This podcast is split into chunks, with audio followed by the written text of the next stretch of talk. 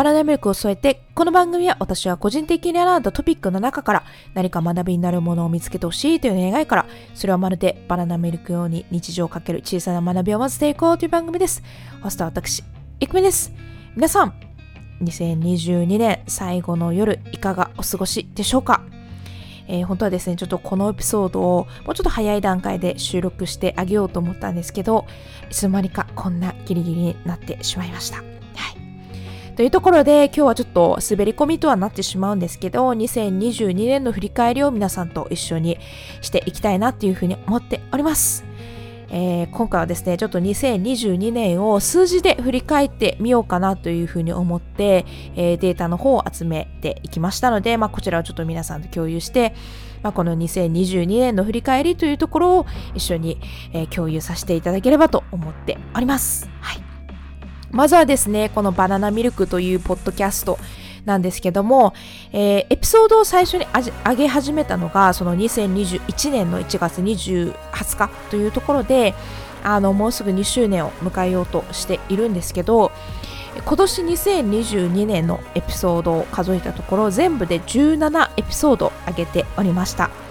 まあ、これはですね、1ヶ月に1本のエピソードを上げているということになっておりますので、えー、2021年よりも多くのエピソードを上げることができたんじゃないかなっていうふうに思っております。はい。まあ、ただですね、2023年も引き続きいろんなエピソードをですね、えー、上げていく予定というふうになっておりますので、引き続きこちらのポッドキャスト何卒よろしくお願いいたします。あとはですね、ちょっと2つ、あの、プライベートに関するところで、まあ、いろんなエピソードでちょっと、ちょっとずつ出している、あの、トピックを最後、2つお話しさせていただければと思うんですけども、まずは英会話ですね、あの、DMM 英会話をやってるっていうところで、ちょっとこちらも振り返りを行ったんですけど、えー、いつから始めていたかっていうところで、えー、2022年の5月から始めておりました。なので、まあ、約、えー、7ヶ月ですね、こちら始めておりました。で、えっ、と、こちらですね、あの、ちょうどページで英語、英会話時間合計みたいのが出てるんですけど、確認したところ、9975分でした。こちらはですね、まあ最初はあの、1日1回レッスンというところだったんですけど、まあ途中から1日2回レッスンというところで、この時間がまあ急激にパッて上がったかなっていうふうに思っております。はい。これちょっと振り返りする前に、いつから始めたんだっけっていうふうに振り返った時に、まあ、感覚的にまだ3、4ヶ月かなっていうふうに思ったんですけど、なんとびっくりもう半年以上7ヶ月やっていたんですね。はい。で、成長ってしたかって言われると、ちょっとまだまだ、あの、言葉に詰まっちゃうところがありますし、あの、新しい単語に出会うこともすごく多いなっていうふうに思っていて、まあでも、それでも、まあ会話に躊躇がなくなってきたりですとか、まあ新しい単語に出会うっていうところで、まあそれを新しく学ぶことができるっていうふうに、まあ、非常にその有意義な時間を使えているのかなっていうふうに思っておりますので、まあ、こちらもですね、引き続き2023年でも頑張っていこうかなっていうふうに思っているところになっております。はい。で、最後ですね、あの、プライベートで、えー、ワークアウトをしているっていうところなんですけど、え、ー、と、私はですね、アプリを使ってやっておりまして、あの、ナイキのアプリを使っているんですけど、これもね、あの、トラッキングをしてくれて、あの、ちょっと確認したところ、2021年の12月に登録してたみたいです。これ多分私、もうちょっと前にやってた気がするんですけど、なんか携帯変えたタイミングかなんかで、確か、あの、再登録してこれだった気がするんですけど、まあ、でもちょっとちょうどいい感じにあの1年間のあのワークアウト時間とかあのトラックできできたかなというふうに思っていてこれ一番遡った時に2021年の12月から登録していたというところで、まあ、ほぼほぼちょっと1年間のあの成果をちょっと皆さんに共有できればと思うんですけどまずはえっと、合計ワークアウト数ですね。まあ、このアプリいろんなあのワークアウトの種類があるんですけど、それを208種類やったというところですね。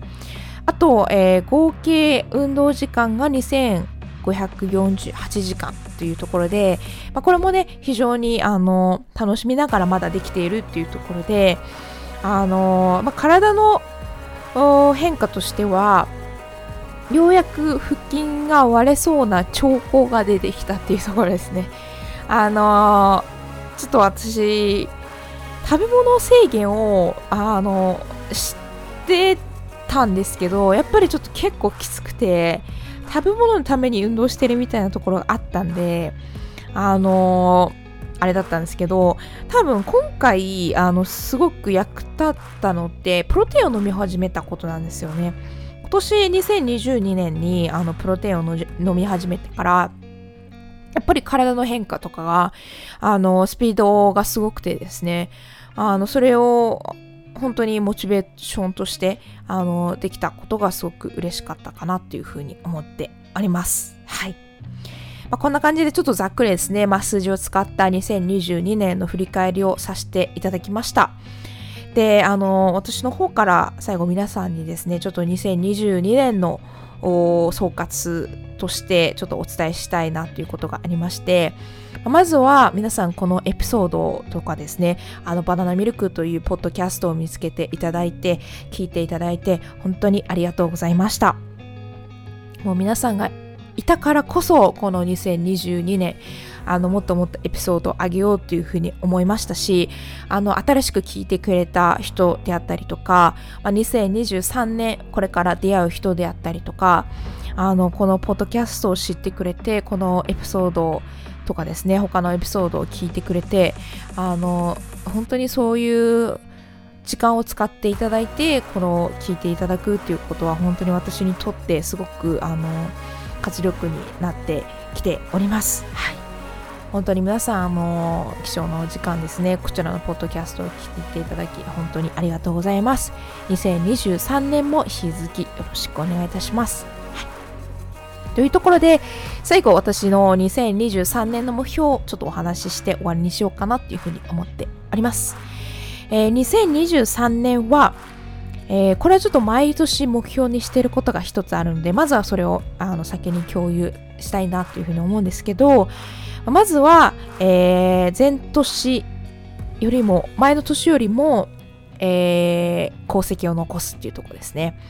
あの、これはちょっと毎年の目標にしていることとして、あの、前の年よりも、えー、何か、まあ、ちっちゃなことでもいいですし、あの、超えたぞっていう風な、あの、功績を残したいなっていう風に思っております。これは本当に何でも何でもなんですけど、まあ、運動にしろあの英会話にしろあの仕事にしろ何でもいいんですけど、まあ、去年をちょっと乗り越えてあの行きたいなっていうふうに思ってます。ちょっと本当にざっくりしてるんですけどあのうんちょっと前の年よりは絶対超えたいなっていうふうのがあ目標としてあります、はい、であとはえー、っとまあ、英会話はこのまま続けていくとしてワークアウトにしてはえーとまあ、今年結構体が変わったっていうのもあるんですけども、えー、2023年もねそれを続けていくことで、まあ、さらにあの大きな変化が見られるんじゃないかなっていうふうに思っていて私自身もすごくそれは楽しみにしている部分なので、まあ、体作りっていうところも引き続きやっていきたいなっていうふうに思っています。あとはですねあのまあこれはちょっと、うん、夢夢中の夢みたいな感じになっちゃうかもしれないんですけど、ちょっと、もし可能であれば、全ての条件が整ったならば、犬を飼いたいなっていうふうに思っております。はい。もう犬大好きで、最近はもう柴犬の動画しか見てないんですけど、柴犬が本当に好きで、めちゃめちゃ好きなんですよね。なので、まあそれも、あのーまあ、全部タイミングがあったらですね、ちょっと考えたいなっていうふうに思っています。はい。まあ、人生よく一度きりなんて言いますけど、本当にもうその通りだなっていうふうに思って、まあ、本当にしたい時にね、あのできることを、したいことを、えー、していくのがやっぱり一番後悔のない人生を送れるのかなっていうふうに思うのでちょっと行動力高めてねあのいろんなことに、えー、挑戦していきたいなっていうふうに思っております。はいというところで皆さんちょっと長々とねあのいろいろお話しさせてしまったんですけども、えー、2023年もですねこのポンダめっちゃ噛んだ最後。あのバナナミルクっていう番組をですねあの愛して聞いていただければ本当に本当に嬉しいなというふうに思っております。はい。それでは皆様、えー、2022年本当にお疲れ様でした。